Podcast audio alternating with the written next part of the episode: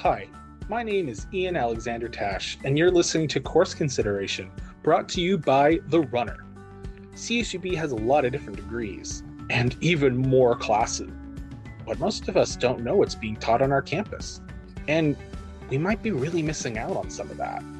So that's why I decided to interview some professors to hopefully see what sort of interesting, odd things that our campus thinks might be cool to learn. I hope you enjoy the interview. Could you introduce yourself to the listeners and tell them a little bit about who you are? Of course. Uh, my name is Senem Saner. I'm a faculty member in the Philosophy and Religious Studies Department. Um, I've been here for quite a long time. I came to CSUB in 2006 and I teach many courses. I teach both introductory courses, Introduction to Philosophy, Critical Thinking, but um, my main area of interest is 19th and 20th century continental philosophy. So I teach courses in like modernity and its critics, Marxism, existentialism, political philosophy. But the course that we're about to talk about is philosophy for children, and that's a course that I've been teaching since now 2006, 16. Yes, 2016. Yes, yes, that is the course we were talking about. Although I'm I personally am interested in all the stuff you mentioned before that as well. Oh. But uh, for for the sake of this interview, yeah, let's we'll we'll focus in on philosophy for children because that's something that seems uh, sort of not something people I think think about a lot. They when they think of philosophy that you can teach it to a child. So for this class, uh, CAFS 2620, um, what how would you describe that to someone? Yeah, so a couple of things right before I start talking about the class itself. Uh, mm-hmm. It's a CAFS course, right? Child, Adolescent, mm-hmm. Family Studies course, but uh, it has been cross-listed with CAFS only for the last two or three years, maybe.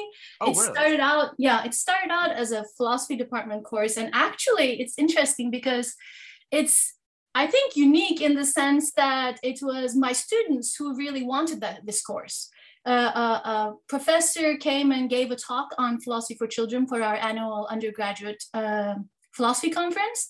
And my students were like what? Philosophy for children? You know what is this thing?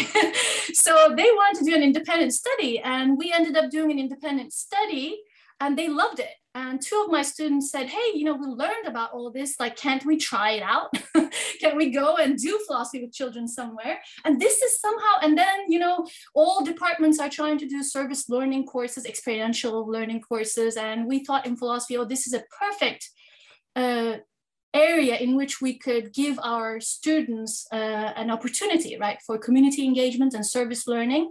So we established this course, Philosophy for Children, um, the upper level course. I'll hopefully talk about that a little bit later.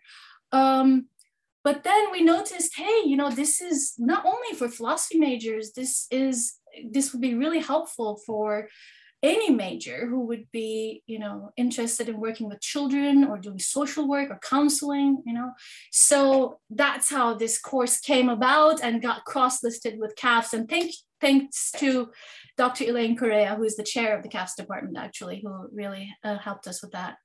But you're right, like philosophy for children, right? Like, why should adults study philosophy for children? And what do, you know, CSUB students do in a philosophy for children course? I think those are very legitimate questions. Um, this is not really about teaching uh, children philosophy. It's more about facilitating philosophical conversations with children uh i don't know if that makes sense to you so so more in like a not that you're teaching them hey this is uh this is what karl marx had to say about this. It's more like getting them to sort of think and ask questions and respond to prompting maybe. Exactly. so right? instead of instead of giving them let's say you know karl marx immanuel kant their like essays and which would be mm-hmm. impossible right, right, uh, right, we would we would uh, actually uh, talk about let's say work you know what is work? What counts as work um, do we always uh, require or need compensation for our work? Is only work that's compensated count as work? You know like and i mean children are really interested in raising these kinds of questions and i think that's where i wanted to start actually this this question to answer this question.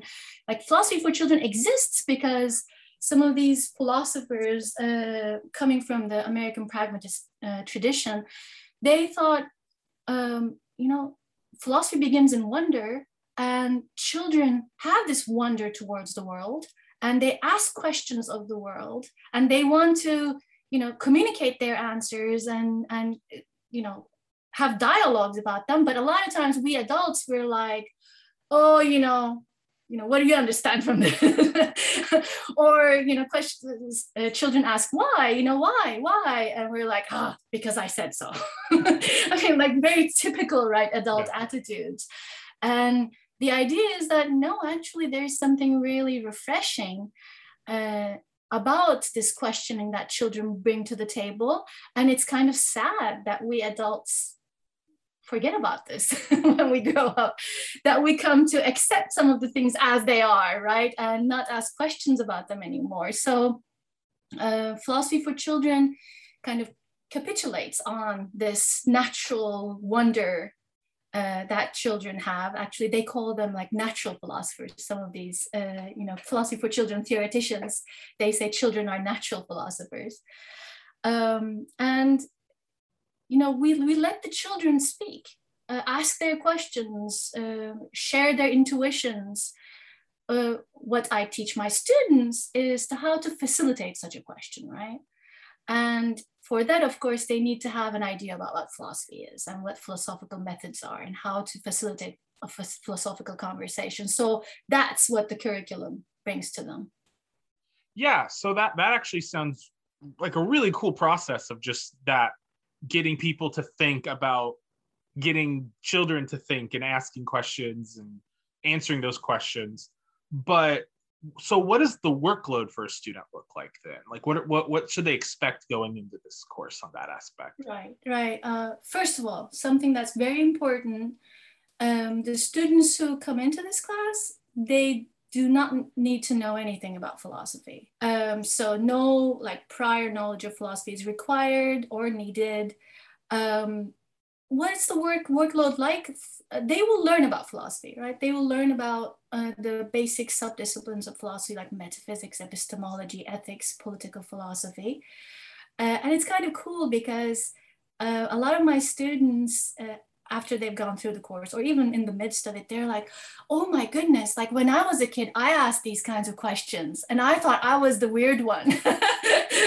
It turns out that you know other people also ask these questions and not only is it the case that other people ask these questions but these questions have a discipline dedicated to them. Um, so they they learn to kind of associate some of these questions with uh, for example if we're asking about you know how to judge a work of art this would be the subdiscipline that's called aesthetics right? Or if we're talking about you know children's rights or something that would be uh, the subdiscipline of you know political philosophy etc so they learn about the different subdisciplines of philosophy and some of the basic questions raised in them. Uh, but they learn it not through reading traditional philosophical texts but through the p4c literature and p4c textbooks and uh, uh p4c uh, pedagogy and methods right so we learn about uh, p4c methods and while learning about them, we apply those methods to um, activities in class where we do philosophy together. So really, this is a very, I think, practice-based class. So that's the main part of the workload that they have to keep in mind, the students who want to take, the, they take this class. It's all about like participation, exercises we do in class, the way we apply the skills we learn, and uh, have conversations together so that when it's time to have these conversations with children, we have a lot of practice, right? Uh, that we can fall back on. Mm. Okay, cool. So a lot of lot of practical application and a lot of right. actually sort of uh I guess hands-on is that is that a way of sort of looking at it or Right, right. So okay. let, let me give you an example. The, the okay. culminating kind of assignment in the class is this P4C on campus event. we used to hold it in the Walter Stiern Library in that beautiful Dezember room.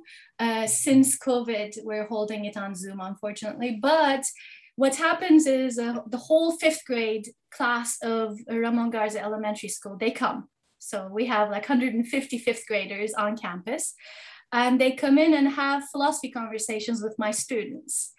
So they, you know, sit on the floor, they sit in circles, and my students choose a picture book, um, plan a discussion plan, right, a lesson plan of sorts, try it out in class in a mock session, get feedback from their peers and me, and then finally kind of put it into practice, right, in that event. And to prepare for that event, we have many such mini sessions in class. So they go back to their childhoods and choose a picture book that uh, was really you know influential for them and try to figure out what philosophical questions that picture book raises and you know give a little oral presentation in class. Um, so it's the kind of like a scaffolded assignment, right? Slowly, slowly they get, ex- you know, exercise and practice in relating to philosophical ideas and uh, using them in their conversations. So at the culminating event, this is all put into practice. So exactly, it's a hands-on class. It's hands-on, hands-on every uh, step of the way honestly i i love just hearing about this class. I, I think it's so fun and interesting to just think about just the kids coming to the CSUB library. Like you said it's on zoom now but and just dealing with all this thing. I i love that so much. Um and so the the next question i want to kind of transition into though is that um you know the class is being offered right now, although you are on sabbatical currently. That's right. That's right. Um, but how often is this class offered for students who are interested in taking it? Uh, it's offered every fall. Okay. Um, but what we have is we offer the the 2000 level course in the fall, which is kind of like a prerequisite for the P4C practicum, which we offer in the spring. And the P4C practicum is well, you know, it's a practical training class where students use the, the knowledge that they gained in the lower division class and actually design a whole eight week curriculum and go and work in classrooms. So we have a couple of classrooms that we have partnered with uh, in local elementary schools around here, and they go and hold P4C sessions with a, uh, you know, a real class uh, it's it's a really rewarding experience. It's it's you know it's a lot of work, but I think especially for those students, especially those that I've worked with, right, who said this to me, it has been an invaluable experience because they get to work with real kids and uh, design lesson plans and get feedback both from you know their peers and from me. Uh, it's and design the whole curriculum themselves, right? Not just choosing one or two uh, topics. So it's uh, it's it's a really cool class. Yeah, it, it sounds really cool, and it's cool that it's like kind of it's got that year long process to it too, where you really get to be so in depth about it. Uh, so who would be encouraged to take a course like this then at, at CSUB? I mean, I would encourage everyone to take it because most people want to become parents. And I think mm-hmm. as a parent, the best thing you can do is to engage your kid in conversation and open dialogue and not feel like you have to know the answer to a question to be able to continue that conversation, but rather that, you know, um, thinking together with your child is a valuable um, exercise in itself. I mean, I have to say the whole methodology of P4C is called a community of inquiry. So the whole idea is to foster thinking together and figuring out uh, answers or, you know, preliminary answers together through dialogue, right? So um, any parents can take this class, but if, if we're looking at, you know, um, vocation or profession related uh, advice here, I would really um, recommend people who want to get into education uh, to take this class. And also, uh, I had I've had some psychology majors take this class and love it because this dialogic, I think, back and forth is uh, very helpful in you know therapeutic sessions or in uh, counseling kind of sessions um, and you know philosophy majors uh, this is an excellent uh, opportunity to you know put philosophy into real world practice right? To see how it how it really affects thinking and how it works. Definitely yeah. I uh I, it's definitely super important in that aspect for sure for philosophy major kind of see how it touches the lives of people. I admit that I'm a little biased as a religious studies major. I wish we had uh, more programs like this, but um, you can you can take this class as a you mm-hmm. know uh, and kind of I don't know um, explore some of the issues that are in religious studies. You know, like culture, uh, ideas of God, uh, ideas of uh, you know redemption. I don't know. Okay. There are so many interesting concepts that come from religious studies that you could get into without you know pretending to teach children religion which would be you know problematic perhaps but but yeah. just mm-hmm. the, the, conceptual content right? Right yeah. Okay that, that makes a lot of sense uh in that aspect you know f- philosophy is a lot is is a lot of different things at the end of the day. Um a lot of different questions people can ask in that. Right. Um but uh I lost my train of thought for a second. Um, so, uh, I I do have another question for you though here, which is that is is there any warnings you might have for someone who is taking this class? Anything that they should keep in mind before they maybe sign up for it? Something to keep in mind. Yeah. Um, I mean, I have some recommendations uh, and yeah predictions. But i wouldn't call them warnings because i never saw my students to be disappointed about these recommendations. So i would say you know bring intellectual humility that you know open-mindedness and uh, uh, and you know openness for changing your mind. And also bring with you um, the trust that children have a lot to offer. I mean that this is so this is probably one of the most fun parts of my class after their sessions with the children my students are like oh my goodness like these these kids they're so smart.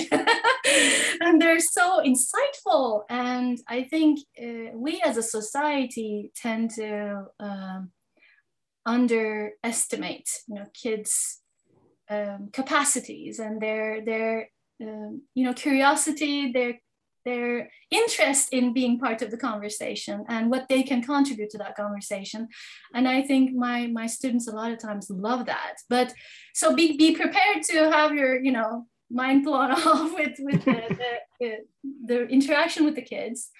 And also you, you know be be ready to uh, to think open-mindedly and uh, perhaps more deeply about some of the issues we de- we definitely uh, that deep thinking one is a very important one i think for a lot of people for sure because yeah I, I think that's a very healthy way to look at it. So it's good for people to keep this sort of stuff in mind. Um but i do have one more question for you. Mm-hmm. and this is the question I, I use to wrap up all of my interviews. Mm-hmm. and it's a bit of a two-parter. Uh, what has been your favorite moment and least favorite moment in teaching this course? Okay. Um, favorite moment? Moments are always my students in class presentations. So there are many opportunities for them to choose a text, a picture book, and then in groups usually uh, devise a lesson plan and kind of put it into practice, put it into action in class, right? Um, I'm going to give you one example. One year, uh, one group did the Dr. Seuss's Green Eggs and Ham. and I'm, I'm pretty sure all you know all of us know it. And their their focus was on epistemology, right? The question of how our experiences form our beliefs and of course the idea is the narrator in, in green eggs and ham uh, he refuses to try uh, to to decide whether to like or not like green eggs and ham he's he's going to not like it Uh, so uh, they designed a lesson plan. Uh, it was, I mean, the whole lesson plan was, I think, really uh, excellent. But towards the end, they brought in uh, different foods that they deemed yucky, and they brought it to class. So one was um, orange juice and Oreos, and one was peanut butter and jelly with Doritos. What's the other one? It was some like spicy Cheetah, Cheetos or something, maybe with cream cheese, something like that. Oh. And they, yeah, I know exactly. people like, whoa, I don't want that. But they invited people to try them out. And the whole exercise was about, you know, how uh, how we make up our mind about you know whether we're going to like something or not like something. And then how eager are we to give it a try to change our mind? And once we try it are like how open are we to a, a new experience? And like what's the result of that experience? So this was an amazing amazing um, exercise. Uh, and it's it's beautiful because like it's like philosophy put into practice right? Put into action. Like we have a thought experiment but instead of a thought experiment we're kind of really doing the experiment with our taste buds there. So that's uh, and i have many others like this. They my students uh, never fail to amaze me with uh, the interesting ideas they come up with. I really don't have like really bad experience in this class. Maybe, you know, it was kind of unfortunate that we had to turn everything to Zoom. like that's, um, but even that had its own, I think, upsides. We could engage the children uh, in more creative ways with Zoom. They did Google Forms or Jamboards in their sessions with the children. So, like, there was something that actually the the um, the virtual environment added to the conversation rather than completely um, take away from it. Thank you for joining us for Course Considerations brought to you by The Runner on the Air. What did you think about this class? Feel free to reach out to us on Twitter, Facebook, Instagram, or TikTok. And of course, you can always read our publication on therunneronline.com. We hope to see you again soon.